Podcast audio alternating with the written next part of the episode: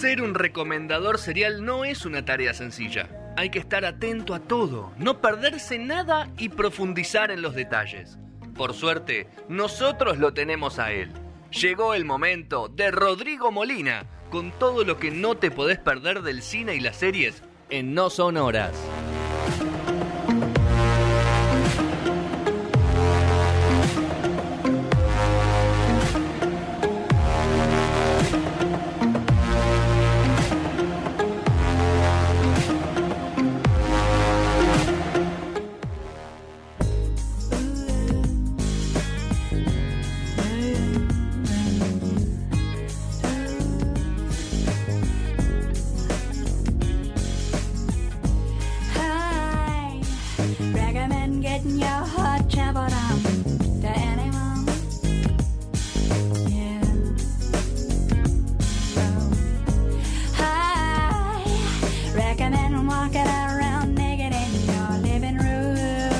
Tercer bloque de No Sonora, faltan 12 minutos para las 8 de la noche y volvió Rodri.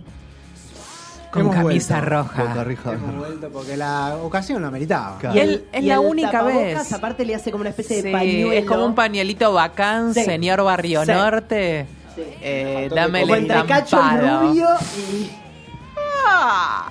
Federico y Alan. Pauls. Como entre Un Cacho Alan Rubio y Pauls, un Alan Eso es lo que. Me, gustó la, la comparación. Claro, la, voy a tomar como ¿Te entrevistaron, referencia. Rodri, ya? Ya me entrevistaron. ¿Dijiste todas tus verdades? Dije todo lo que había que decir. Claro. Alguien lo tenía que decir. Como, como Andrés, como, Como Javier. Javier. Como Javier. ¿Por qué le atribuimos a los dos esto, no? Porque lo sí, escuché, lo escuché a sí, Andrés diciendo sí. y no dijo lo de lo deforme, pero. Pero casi. Igual se iba a vacunar, dijo. Pero Me vacuno lo igual. escuché hace poquito diciendo que Algo dudaba mucho. Qué bueno. Bueno. estamos escuchando a Alanis Morissette.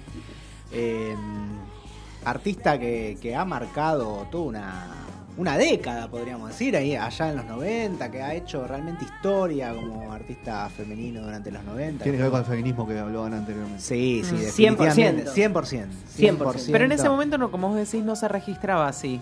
No, se la registraba como. Bueno, lo cuenta un poco el documental. Sí. Vamos a hablar de este documental que se Sí. llama Chugged, que, que tiene que ver con cómo se grabó el disco debut, entre comillas, de, de Alanis Morissette, Chugged Little Pill, que, digamos, la que la llevó a la fama y que sea reconocida mundialmente. Pero lo interesante de todo esto es que ella antes, en realidad, había sido una mini estrella pop. ¿no? Que había ganado un par de concursos en, en Canadá, porque ella es canadiense. Y bueno, eh, desde muy chiquita, digamos, había pisado estudios, había pisado la televisión y era conocida como una mini Britney Spears ahí en, en Canadá, ¿no?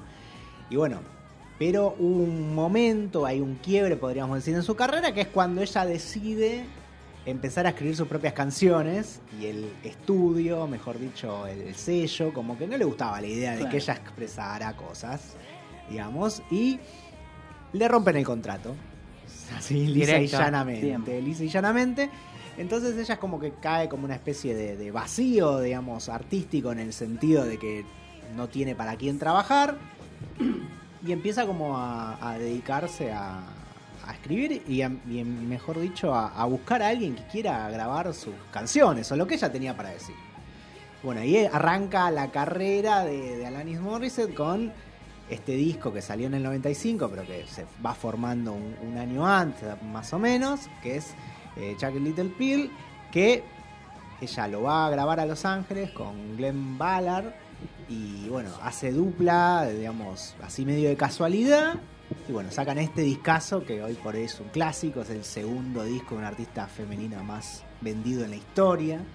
No sé cuál es el primero igual, no, no lo averigüen mal por mí, pero me imagino que debe, Debe ser ser Madonna, Madonna, Tina. Turner. Y creo que está cuarto o quinto, ¿no? En la historia de 44 millones de discos. Wow. Sí, es una locura lo que vendió, que si no me equivoco es el disco más eh, vendido de los 90, una, una cosa tremenda.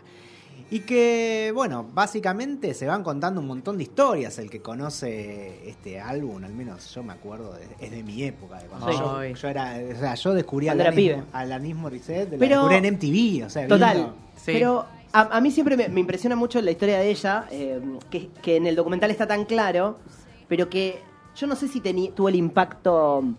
Me parece que como hay, un, hay una transformación cultural que ella impone con este disco, Sí. que eh, al no ser un mundo tan globalizado, mirá qué, qué impresionante. No No, nos llegó así. No nos llegó. Y entonces, al hacer un idioma que no es el capaz el primero que uno tiene, al- uno podía entender las letras o podía entender ciertas cosas, pero hay un contenido y hay una ideología y hay, y hay una militancia muy, muy fuerte en el disco Sí. que se perdió en el mundo.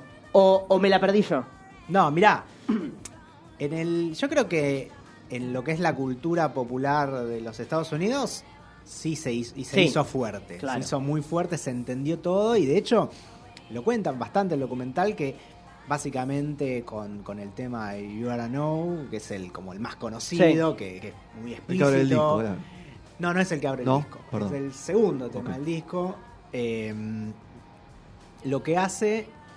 Va, mejor dicho, era un tema como bastante furioso. Mm. Y ella como que la tildan de una mujer medio resentida y furiosa. Como que una despechada, por decirlo de una forma.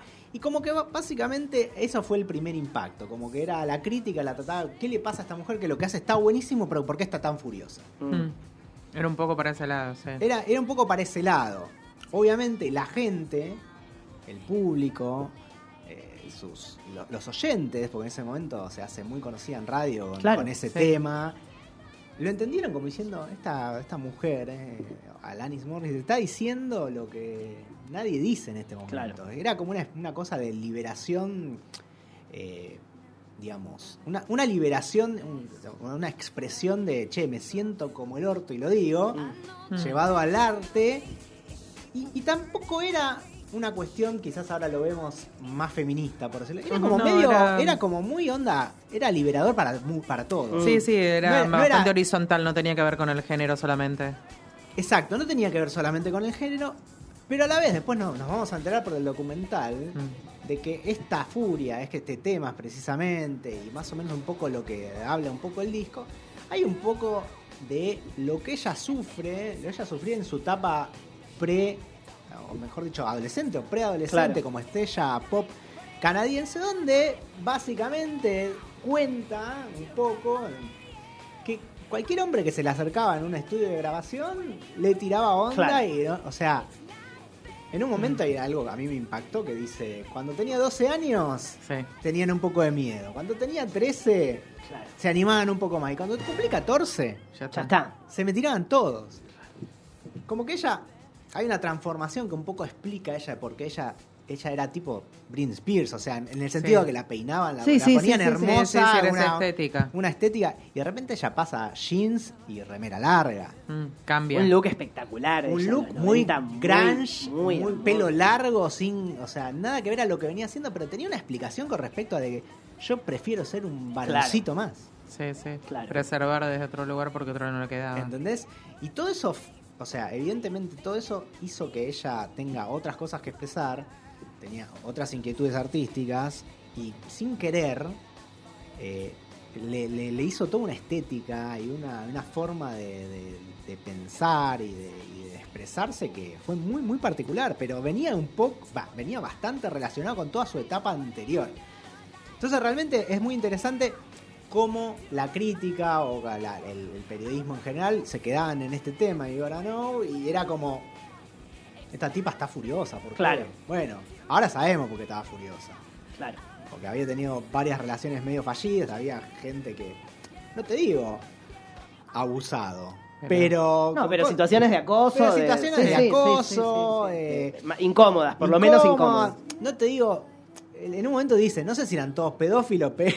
Sí, sí, sí, sí. Pero onda, que era medio complicada. era- ella vivió una infancia, una, perdón dicho, una preadolescencia, una adolescencia medio com- muy Muy compleja. expuesta. Muy expuesta, muy expuesta. Y nadie estaba ahí para ella. Pasaba 20 horas en un estudio de grabación sola, rodeada Claro. de hombres. Claro. Me acuerdo que, creo que el programa pasado, en la tele dijimos, no, me parece que habías dicho algo así que era como parecía lesbiana. Sí. Y no Tuvo era, que no, tomar- era, no era que ella era lesbiana, al contrario, pero era como que tenía que Tuvo que armar alguna Tuvo coraza que armar una no especie ser de tan- coraza, decían, en un momento cuando tienen que armar su banda, dice, eh, cuando los músicos que yo elegía se daban cuenta que no iban a tener nada sentimental conmigo, ahí podíamos poner, podíamos trabajar Claro. en paz. Claro. o sea, es como que claro. pobre ella siempre tenía eso, tenía eso. Bueno, es, muy interesante como ella se abre camino, busca este camino bastante, podríamos decir, ahora que lo vemos de, uy, De lejos. de lejos, bastante extraño, porque Sí. era toda una postura de que ella tenía muy en claro todo lo que estaba pasando. Quizás la gente que la conocía no lo entendía muy bien, pero era como que Y lo pudo plasmar en la música. lo plasmó en la música en algún punto, pero eh, lo- todo lo que te... Está muy bueno como el, el documental va recorriendo tema por tema, y la verdad es que no todos los temas hablan sobre eso, sobre Claro. la ruptura. Habla un poco, del- la verdad que los temas hablan de la vida, lo interesante es que como una chica de 18, 19 años, 19, Tenía tanto para decir. Tenía claro. tanto para decir. Claro, claro. claro. como cuando dice, bueno, como en, en Ironic, cuando dice, Alanis Morissette tenía para decir, tenés un millón de, no, como eh, 10.000 cucharas cuando lo que necesitas es un cuchillo. Y la vida es un poco eso, ella ya se había dado cuenta Claro. de eso. Es, realmente, ella tenía cosas para decir. Y bueno, fue muy, muy interesante cómo la fama, digamos, cómo encuentra la fama. eh, o mejor dicho, cómo la fama la encuentra, porque al principio en los primeros videos ella no salía de. salía medio como borrosa, como Mm. no blureada, pero no salía Expuesta. expuesta, digamos, la a cara lavada y toda su cara expuesta. Y la gente al principio no la conocía y después, bueno, a los seis meses se convierte en un fenómeno global gracias a MTV. MTV, claro. MTV en ese obviamente, y a momento. las giras. Y a la, a la La gira gira. que hizo el disco, es tremenda. La gira que hace de ese disco es tremendo. Básicamente, el documental te cuenta un poco. O sea, hay imágenes de Argentina, Mm. no sé si lo, se dieron cuenta, pero hay muchas imágenes de Argentina, del show aquí en Argentina. Y es, es tremendo lo que generaba. Es tremendo lo que generaba. Y, y realmente, a mí ese álbum me encanta. Es, es uno de mis álbumes preferidos. que no- no- hay, Todos los temas me. me, me, me- me están- me- me interpelan, ¿no? Sí. como se buenos dice. son. Son todos como- buenos, como- son todos como temas buenos. te dice ahora, ¿no? Como se dice ahora. Son todos temas buenos. Y, Todo. y- y- y t- lo más lindo que con esto de, de ver el documental lo volví a escuchar así en orden y todo. Y me di cuenta que tiene una vigencia. Total. Total. Fue, fue el germen del Unplugged también, que es tremendo. Que El la de- es una cosa de locos. Y ella fue el germen también para un montón de Pero artistas también- femeninas, ¿no? Sí, y también un disco que eh, muy de mucho muy teatral en algún punto. Por eso también Sí. la adaptación, yo vi la, la versión que se hizo, que creo que se está haciendo todavía. Se está haciendo en Broadway, Eh, ¿no? En Broadway.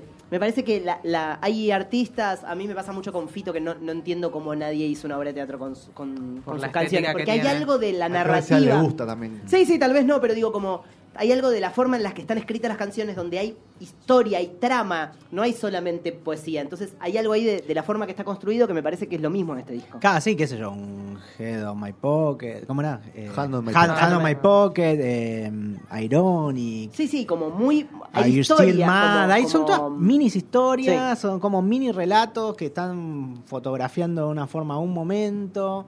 Y Musicalmente. musicalmente es tremendo. La banda suena muy rockera. La banda es súper rockera, de hecho es, es algo, es- obviamente eso venía un poco del palo del grunge, ¿no? Porque el, el- ella el, disco lo graba sola. Sí. O sea, La banda del arma para la gira. la, la banda la banda para la gira, el batero termina siendo el batero de Foo Fighters, bueno, hay un montón de, de ejemplos de gente. Ellos te- ella tuvo de banda soporte a Radiohead, Claro. ¿entendés?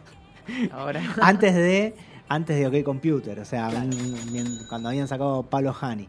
O sea, era otro perfil, era, era súper alternativo, Mm. era súper contracultural lo que hacía, pero a la vez era, era muy... eh, Escucho a la Mónica y me acuerdo, no sé, digo, Bob Dylan, era Sí. como muy... Sí, era raro ver Era- una- en un- en un raro- contexto ver una mujer tan joven, con una estética tan eh, Despojada, sin- despojada, tan humana, tan verdadera, realmente era una figura muy diferente a lo que había, porque verdad que lo que corría en paralelo, pensemos Britney, eh, no sé, incluso Madonna, que es más grande, Bueno, de pero digo, hecho- como mujeres en, en la música muy apostadas o a la sexualidad o no, como, Al una show. al show, a un show así de, de- de- de- al baile. Y ella a era como una era piba nada, era una guitarra, piba, ¿entendés? claro, tal Claro. cual, muy, Muy muy tranqui. De hecho, Madonna ti- es, es parte muy importante de esta historia porque es la que, o sea, el disco se lo ven, se lo, digamos, el primero que escucha el disco es un representante de- del sello Maverick, que era el sello De Madonna. de Madonna que tenía Madonna, y gracias a Maverick hacen el disco. O sea, porque nadie lo quería el Claro. disco. Nadie, al principio nadie le llamaba la atención porque era como. Nada. ¿De qué En va? ese momento se, se buscaba otra cosa, estaban Claro. buscando otras cosas, ¿viste? Y era esta piba, ¿quién es? ¿Quién es? Claro, ¿viste? No, realmente es muy, muy, muy interesante, muy interesante ver cómo, cómo se va armando la historia. Igual estaba leyendo una nota que ella no está muy, como que no quedó muy conforme con el documental. A mí no me parece que, que, que quede raro, que, que haya quedado Mal parada ella. mal parado o mal intencionado, pero parece que la intención al principio a ella le contaron que iba a Ah, hacer iba otra a hacer cosa. otra cosa. No sé, a mí así como está me gustó. Me parece que, que- que narra cronológicamente bien los hechos, que, que pone en contexto. Era otro mundo también. con- no como cuando dicen en fútbol o muerte era otra época. No, no. No, me refiero no, que era otro mundo en cuanto a la Y globalización. a la exposición, a la ella era muy famosa, pero a la vez no sabíamos cosas de su intimidad. Hoy Claro. es muy difícil separar al artista de su vida privada, porque como la exponen y hoy puede... Yo no, mm, no sabía ni quién era, era una piba en, Sí. que era De- yankee, de- de, de por sí, de por sí nadie sabía privada. quién era ella. Claro, ¿entendés? Ah, pero además que- las giras y todo, o sea, Sí. no, no Además un salió muy, muy rápido de gira, pero eh, ella hacía sold out en todos lados. O sea, Mm. Claro. la radio fue súper importante, MTV fue súper importante Sí. y bajo eso y su imagen así media, podríamos decir, misteriosa, Mm. o su este inicio medio misterioso, hizo como el combo perfecto. Obviamente la, el álbum es Es genial. Es brillante. una, brill- una cosa de las más brillantes de, de- Pero de acompañó toda la todo lo otro como para romper. Se dio todo, la tormenta perfecta, como dicen. Lo que está muy lindo para mí del documental es verla a ella hoy, veintipico de años después, 25 años después, allá casada con su familia, como más alejada de, de todo lo que fue esa vorágine. Que esa vorágine duró Sí, dos, 12 Dos meses. sí, sí, sí, Fue, fue muy poco, año y medio. Y después, bueno, ella lanza otro disco en el 98, que es el, el famoso disco que trae como su Post Form en Infatuation Chunky, que es el de, el de Thank You, que es el- ese video donde ella aparece como desnuda, Mm. medio blureada. Y bueno, nada, su- ese disco también llegó número uno, vendió un montón. Bueno, y, Y ahora sacó un disco después de ocho años. Después, ahora Gran sacó un disco. disco. hay no lo un- escuché. Es muy- Todavía- hay unos temas dedicados a sus tres hijos. Mm. Y, y nada, es, es muy interesante cómo me gusta eso de que la música del artista, lo que cuenta el artista tiene que ver con su vida, ¿no? Con la etapa de la vida. O sea, cada, cada disco de ella tuvo que ver con lo que le estaba pasando en ese momento. Muy legítimo. Claro. es muy legítimo, no esa cosa impostada de que... Es siempre auténtico, tiene- tiene vida, tiene Siempre verdad, le canto tiene- a la pista de baile y no, ya, No, ya, ya fue. Entonces, me parece que eso es una de las cosas más rescatables que tiene Alanis, que es es súper auténtica y su música o sus letras son un reflejo de lo que le estaba pasando en ese momento. Y mu- a muy poca gente creo que le pasa eso. Así Sí, es el miedo de que uno cambió y por ahí ya no está para seguir cantando lo mismo. Y cómo obviamente. Está no vende los, No, los no, obvio, 40 pero millones está de discos. haciendo shows en lugares cerrados, más chicos. Más chica. Y está... Ya va esta de madre, como que Sí, yo creo que menos. además me parece que se- me parece que tuvo una carrera muy genuina en ese sentido. Ella tomó como el, el mega suceso, pero también después se relajó, ¿no? No, no, no, no hubo un No buscó más plata. no buscó y no buscó como seguir arrastrando, ¿no? Como que Claro, sea- no, quiero, no quiero ser la, estrella más grande del, del- del Exacto. planeta. Me parece que en Es ese esto y sentido tuvo, tuvo como eh, es muy genuina Tuvo ella en esa, en esa en esa forma, claro. Sí, así que nada, mírenlo, está en HBO Max, Jacket se Una llama. hora cuarenta, Está buenísimo. Está buenísimo, véanlo. se lo ve, estaba súper bien filmado, me parece. Me sorprendió mucho, me Muy buenas mucho. versiones ahí. Sí, las versiones En vivo son muy El buenas. material de archivo, la calidad que tiene de algunos shows es increíble. No parece ni de casualidad que tengan 25 años. O sea, me parece que se Un laburo está- sobre el material pop. Me parece que, que había se- cosas filmadas en fílmico. fílmico. Claro, porque fílmico lo que tiene es eso. Porque tiene un tra- hay un par de shows, que el show Claro. principal que muestran, que tiene un montón de luces. Sí, es probable que haya sido Un- filmado en Un fílmico. transfer espectacular. Así que nada, no se lo pierdan y obviamente. Y si no conocen el disco, Ay, por favor, ya. Ra- miren right- eso right y, lo favor. escuchen y nada, se van a enamorar de, de ese álbum y de este artista. Cerramos el tercer bloque de No Sonadas. Ya está nuestro invitado, Gerard ya Sí, está ahí esperándonos. Ha llegado muy puntual, que está, eso es muy bueno. Así que vamos a escuchar Hand in My Pocket de Alanis, separador, y ya venimos con Gerard y la entrevista del día de la fecha.